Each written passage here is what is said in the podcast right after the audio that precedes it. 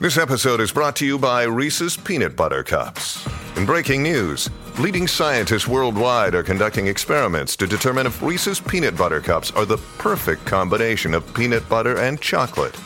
However, it appears the study was inconclusive, as the scientists couldn't help but eat all the Reese's. Because when you want something sweet, you can't do better than Reese's. Find Reese's now at a store near you.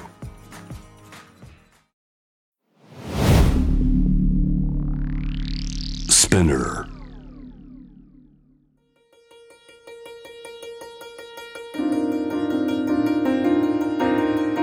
Welcome to Notebook, your guide to art, culture, and tourism here in Tokyo and throughout Japan. I'm Stuart Monroe, and around this time each Monday, Wednesday, and Friday, I'll be sharing local news and views.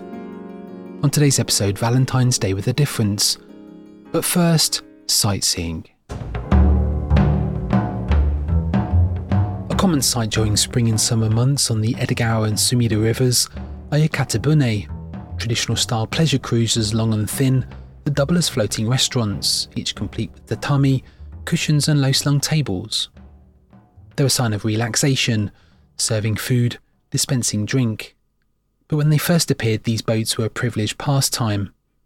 Yakatabune were introduced during the Heian period from 794 to 1185 and were hallmarks of the wealthy and powerful, of feudal lords, samurai, and merchants. It wasn't until much later that Yakatabune served the masses sometime in the late 19th century. Now, one company is bidding to transform them once again, running them all on Susteo, a next generation biodiesel fuel, in the hope of making these floating dining halls as carbon neutral as possible. And in a bid to underline their cultural importance post pandemic, the Tokyo government's hoping to update the entire fleet by 2050. Euglena was founded in 2005 and began developing biofuel five years later with oil and fat extracted from algae. The company even built a biofuel production plant in 2018, hoping to produce 55,000 gallons per year by 2025. Indeed, Yakatabune could all be running on Susteo by then, with over 60 other companies already having adopted the biofuel in buses, ships, and even aircraft. Activists are battling Tokyo government to preserve two historic sports venues in the iconic tree lined avenue of the Meiji Jingu. Tokyo is in the final stages to demolish and replace Jingu Stadium, the world's fourth oldest baseball ground, as well as the 75 year old Prince Chichibu Stadium, home to Japan's Rugby Football Union. Jingu Stadium first opened in 1926 and is the spiritual home of college baseball. It even hosted Babe Ruth and Lou Gehrig on their pivotal 1934 tour of Japan. Now, it's simply home to the Yakult Swallows. The three other stadiums, Chicago's Wrigley Field, Boston's Fenway Park, and Nishinomiya's Koshien Stadium, are still in action and have either been remodeled or updated over time, an approach missing from plans to revitalise an area the government now considers worn out and beyond repair. And finally, ice near the central Hokkaido town of Kamishihoro is now billowing from a nearby lake in what's become an annual phenomenon. The local Otofuke River was sealed off years ago, forming Lake Nukabira and powering the town's hydroelectric dam. But the freezing weather and shallow water causes ice to freeze downward. And these columns of ice push the ice back through the river's frozen surface forming mushroom shapes measuring a metre or more in diameter. All can be seen along with the Taushubetsu River Bridge, nicknamed the Phantom Bridge, until the end of February.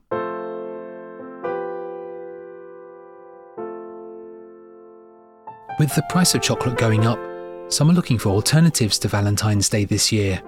And while the tradition in Japan is as big as anywhere, despite being a product of mid 80s advertising, February the 14th is also known for two very different, well established reasons.